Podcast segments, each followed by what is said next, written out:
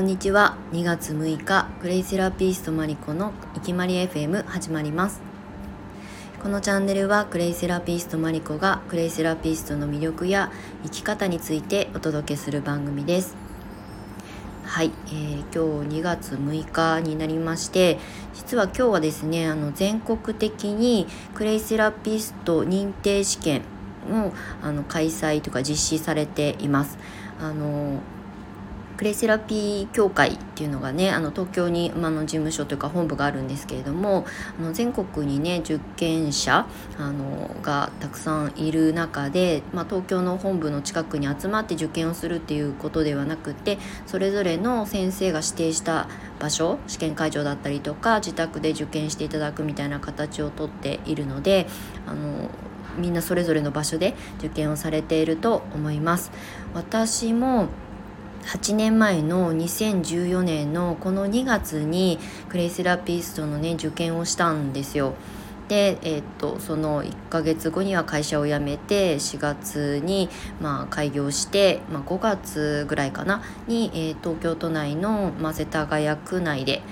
え、サロンを開業したっていうのが流れなんですけれども、まあ、それからね8年もういよいよ私も9年目に入るんですけれどもまたねこの2月を迎えると初心に戻るじゃないですが私が受験をしたでそこに至るまであの仕事会社員の仕事をしながらお勉強してたその時のことを本当に昨日のことのように思い出すので懐かしくいつもこの季節は感じます。で今年のこの2月もうちの生徒さんはあの数人あの受験していただいているので、まあ、受験それぞれあの場所であのご自宅で受けていただいたりとかしているので、えー、さっきねあの試験受験終わりましたという連絡をね何人かいただいています。いやね受験するまであのお仕事しながら子育てしながらお勉強してくださっていたことにすごくこうねぎらいの言葉というかねお疲れ様でしたっていう気持ちに本当になりますね。あの合否はねあの今月中に出る予定なのでまたその合否の、まあ、結果を楽しみに待ちたいなと思います。はい。じゃあ、いつもの通りお知らせを先にさせてください。えっ、ー、と、現在ですね、4月のスタート生、まあ、16期生という形になりますが、クレイセラピスト養成講座の受講生の方の、えー、募集受付をしております。で今あの、まあ、ベーシックな、まあ、資格取得を目指すコースとあとちょっとね今回最後の募集になるあの予定なんですけれどもママさんに特化したクレイセラピスト養成講座っていうまたちょっとあの別枠のコースを設けております。これはあのえーと、とスタイフではなくてインスタだったりメルマガでお知らせをしておりますのでご興味ある方はそちらをご覧いただけたらと思います。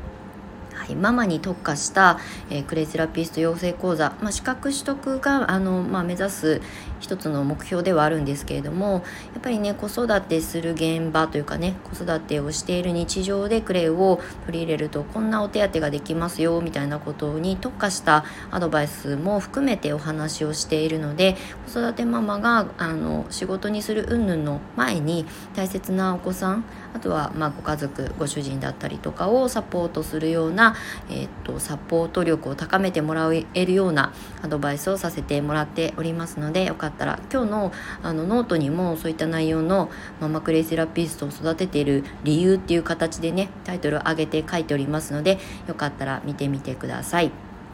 はい、で今日の本題は、まあ、私のね過去を回想するっていうことになるんですけれども、まあ、2013年の8月ぐらいにクレイセラピーというねあの学び、まあ、理論に出会って、まあ、すぐ勉強することを決めたんですけれども、まあ、そこからえー、試験を受けたのがよく2014年なので8年経ってるんですけれども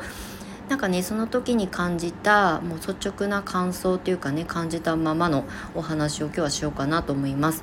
あの私が2013年にクレイセラピーという、まあ、概念というか理論にね出会ってもう本当に直感ではありました。まあ、何かしら自然療法の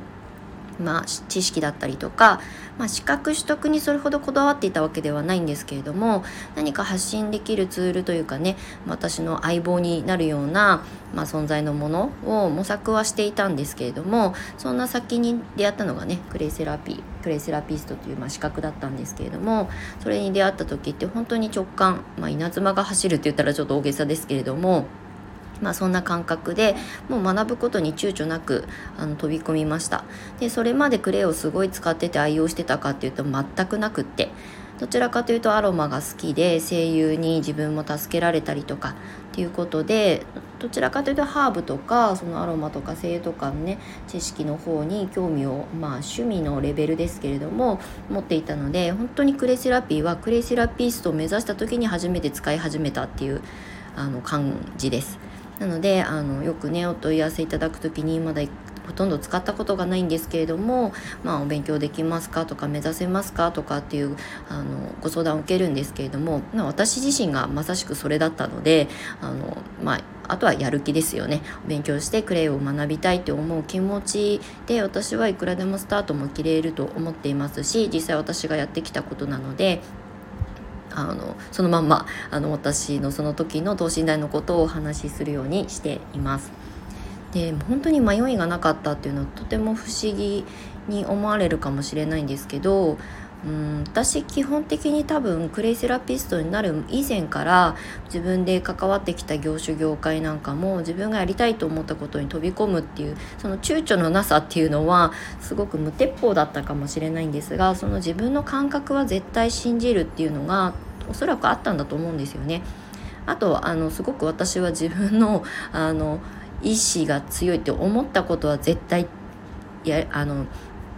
やらないと気が済まないみたいなね。あと天の弱なので人がやってるものより人が興味を持ってもらえそうなものこれから先の未来に可能性があるものを探したいっていうのが、まあ、まあ性質的に持っているっていうのが特徴だったりとかするんですけれどもでもやってみないと分かんないしとかあのやってで結果がまだ出てないんだったら結果は作ればいいと思っていたのでクレイセラピストを目指す独立しかも脱サラして独立を決めるってなった時もまああんまり迷いがなかったんですよね。不安まああんまり不安もともと抱えないタイプなので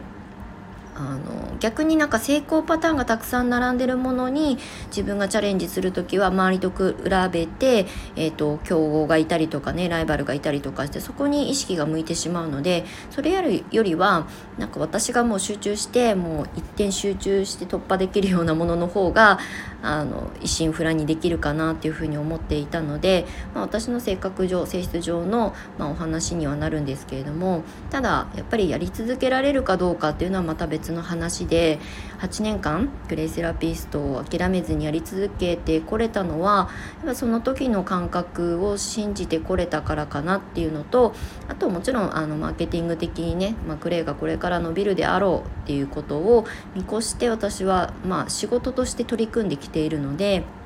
それがようやくねあの数年前からクレイを学びたいって言ってね来てうちに来てくださる生徒さんたちの出会いのおかげでよりあの1年1年自信につながってきたっていうことにまあ尽きるかなと思います。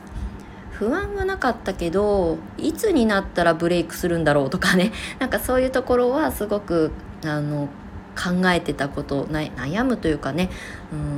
んもやもやしてた時代はありましたが、まあ、実際ねそれをあの跳ね返すぐらいの気持ちでねやってきたので今はねたくさんの生徒さんが卒業してくださってるおかげで私自身の選んだあの選択は、まあ、私自身は別にこれがうまくいかいこうがうまくいかまいが失敗だとは思っていないんですけれども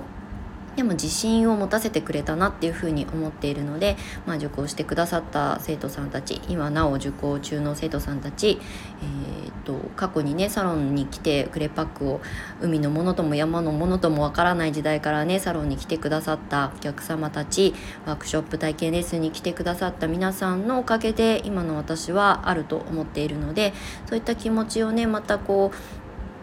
う思い返すタイミングがこの2月になります。まあ、自分のスタートだったっていうところですよね。なのでねこう今日あの全国でねあのクレイセラピストの認定試験を受けていらっしゃる皆さんあのまあ、まずはね合格するっていうことがすごく大事な目標だと思うんですけれどもそれを生かして活動されたい方は特にあの今クレイはねすごく興味を持ってくださる方も増えましたし、まあ、いろんなメーカーさんブランドからクレイをねあの採用した商品が普通に一般市場にたくさん増えてきたので、まあ、これからますますクレイってなんかよく聞くようになったよねみたいなことで興味を持ってくださる方が増えるはずだと私は睨んでおります。なのでこれからスタート切られる方も、まあ、まずは自分が楽しむことを本当に大切にしていただきたいなと思います。なんかねビジネスコンサルとかスタートアップブランディングとかをねこの数年間お手伝いさせてもらってきた中でノウハウはもちろん、まあ、SNS の発信集客の仕方どういうことを伝えていけば、まあ、より多くの人に届くかみたいなことはアドバイスはしてきたんですけれどもご本人がねやっぱりすごくクレイが好きで愛してやまない私みたいになんかクレイの変態だって友達に昔言われたんですけれどもそのぐらいの、まあ、意気込みじゃないですけどね思いがあの熱く強くあれば人に必ず届きます。なのでまずはあの楽しむこと。昨日もちょうどねあのビジネスコンサル、まあ、最後のコンサル生だったんですけれども、まあ、うちに来ていただいて、まあ、何かこう宿題を渡してそれに対して答え合わせしましょうっていう感覚ではなくって本当にあなたが好きなクレイの使い方をみんなに伝えていけるように自分がもちろんやっぱり好きにならないと自分が好きじゃないものを人に伝えるのはできないですよね。なので本当に好きだっていう風に思える形を見つけていこうねっていうお話をして昨日はあのセッションを終えたいうという形になりました。